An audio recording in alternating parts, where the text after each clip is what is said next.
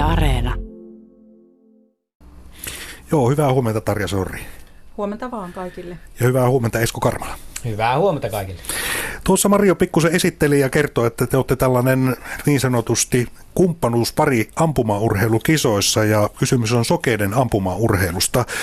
Tarja Sorri, ensinnä täytyy vähän kysyä teidän taustasta. Tuossa kerroit, että Esko on vanha tuttu ja aikaisemmin olitte yhteistyössä yleisurheilun puolella. Joo, Esko yhdeksänkymmentäluvulla jo yleisurheilun puolella valmensin ja, ja tota, itsehän mä oon valmennushommia tehnyt kahdeksankymmentäluvun alkupuolesta saakka. Että tota, mutta nyt Esko sit tuli tuossa pari vuotta sitten, ilmestyi tuonne Tikkahallille ja mä kattelin, kun hän veljensä kanssa siellä oli, että nyt on tutun näköinen mies tuolla penkissä istumassa ja sitten ruvettiin juttelemaan siitä ja Esko sinne jossain vaiheessa tokaskin, että mulla on valmentaja. Hmm. No Esko, sulla on tosiaan pitkä tausta ja olet yleisurheilusta lähtenyt urheilutaustalle, niin miten te ammuta sitten? Se on vähän kuitenkin erilainen laji kuin nämä yleisurheilulajit. Onhan se erilainen tietenkin, siinä pitää olla malttia ja pysyä paikalla, joka on myös vaikeaa, mutta tota, se, on, se on mielenkiintoinen. Ei mennessä. Ja siinä käytetään ilma-aseita, koska tämä sokeiden ampumaurheilu, se on sisälaji ja siinä ei saisi oikeastaan ruutiaseet paukadella. Ei, ei. Ei saa. Se ei onnistu. Tota, Tarja, sinulla on myös ilma-aseista omaa kilpailutaustaa, niin lähdetään tuosta lajiesittelystä, niin minkälainen tuo laji on, miten se käytännössä se kilpailusuoritus tehdään? No kilpailusuoritus on hyvin yksinkertainen, eli kyllähän tota, jokainen, niin kuin Haanin Matiasta lainatakseni, niin jokainen pystyy ampuun kuusikymmentä laukausta kymppiin, mutta se, joka tekee sen kilpailussa ja paineen alla, niin on sitten kova, eli tota... päästähän tämä on kiinni tämä laji, että kahdeksankymmentäviisi prosenttia on päästä kiinni kyllä tässä lajissa, että se teknisesti se lajisuoritus on erittäin niin kuin helppo oppia, mutta tota, paineen alla sen tekeminen ja kilpailutilanteessa ja kaiken muun ympärillä olevassa hälyssä ja muussa, niin sitten se on, vaatii vähän kanttia siitä. No Esko, sinä tosiaan yleisurheilutaustasta lähdit, lähdit rohkeasti nyt tätä ampumista kokeilemaan ja sokeiden ampumista. Tuota, kun itse mietin tuota ampumaurheilua, niin sehän on yksinkertaista katsoa jyvän läpi ja tähtää, mutta miten se käytännössä sitten sinulta tuo ampumasuoritus tapahtuu? No siinä on ääni, joka kertoo mulle, missä kohdassa se tähtäin kulkee. Eli siellä taulun, taulussa on lähetin, joka lähettää valoa, ja sitten tähtäimessä on kamera. Ja tämä kamera sitten reagoi siihen valoon, ja sitten siinä on säätömahdollisuus, joka kertoo äänellä, kuinka lähellä sitä napaa sä oot, sen napa-alueenkin voisit säätää eri kokoiseksi. Ja sitten kun se huutaa, että nyt oot keskellä, niin sitten pitää puristaa liipasinta. Ja kun tuossa totesit, että yleisurheilijana oli helppo liikkua, mutta nyt piti opetella sitä liikkumattomuutta, niin tuossa on nimenomaan sen oman kehon hallinta, ikään kuin hermojen hallinta siinä mielessä, että juuri kun ollaan sillä kohdalla, että ollaan niin sanotusti napakympissä, niin silloin pitää hallitusti puristaa liipasinta. Kyllä, ja nimenomaan se pää, ja Tarja tietää, että se on se minun suurin kompastuskivi tällä hetkellä, varsinkin kisassa. No tuntuu siitä, että tuossa tuo avustaja ja ampujan välinen kommunikaatio, se, että ajatus kulkee saumattomasti ja saa sen kerrottua siten, että on hiljaa, koska siinä ampuja keskittyy nimenomaan tuohon ääni on kaikkein tärkein. Tarja, kerro sitten noin avustajan näkökulmasta, niin minkälainen tuo suoritus on?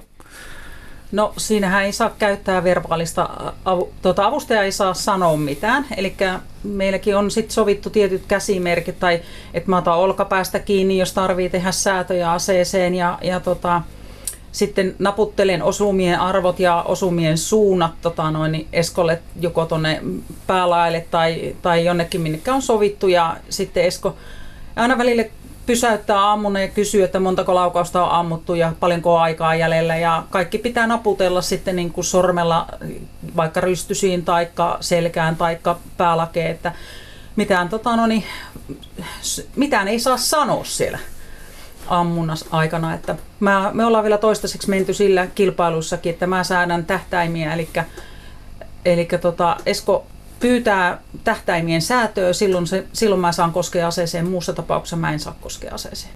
Tarja Sorri, kerro tuossa, että pitää olla näitä tiettyjä sovittuja asioita, jotka ikään kuin liikekielen, elekielen, kosketuskielen avulla välitetään. Niin kuinka hyvin se onnistuu? Eli tämän pitäisi olla sillä tavalla saumaton, että Esko ymmärtää kaiken, mitä sinä kosketuksin kerrot. Joo, siinä on tietysti meillä vielä opeteltavaa, koska ei ole, ei ole kilpailtu ihan hirveästi Eskon kanssa. Ja harjoituksissahan me käytetään ihan normaalia keskustelua, mutta tota, hyvin sellaisella yksinkertaisella pelkistetyllä.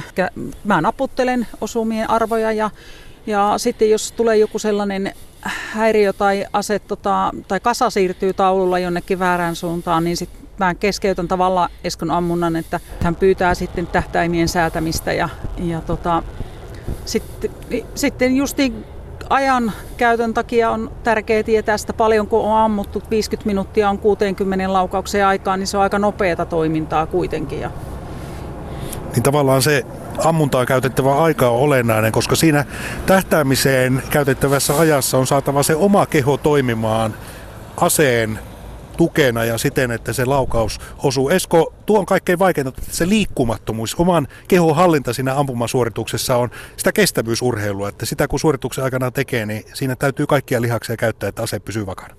No itse asiassa siinä ei saisi käyttää kaikkea, ne pitäisi olla mahdollisimman rentona ja siinähän se justiinsa on, että kun ne ei taho pysyä, että sitä huomaa, että kun se ei pysy paikallaan, että mikä on, niin sitten huomaa, että jännittää jotain olkapäätä tai selkää tai jotakin, että sitten kun se rentouttaa, niin ase pysyy paremmin paikallaan. Että siinä pitäisi pysyä rentona, saada se niin tiukaksi se asento, että pystyy olemaan. Ja tämä on erityisesti, kun ammutaan pystystä. Makuammunta on tietyllä tavalla, että siinä osa kehosta on normaalisti tuettuna, mutta sitten kun ollaan pystyssä, niin se on haastavinta.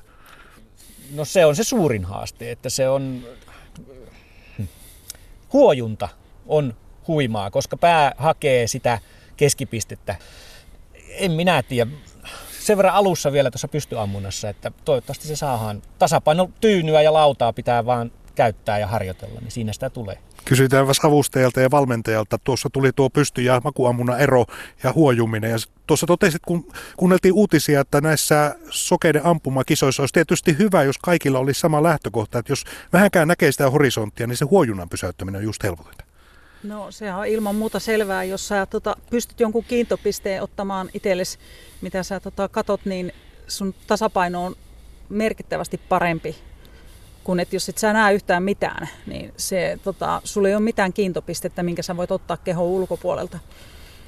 Et si- siinä tulee selkeä ero ja sääntömuutostahan on ainakin puhuttu, että semmoinen olisi mahdollisesti tulossa, että kaikilla olisi sitten niin kuin peittävät laput silmillä, että sitten oltaisiin samalla viivalla.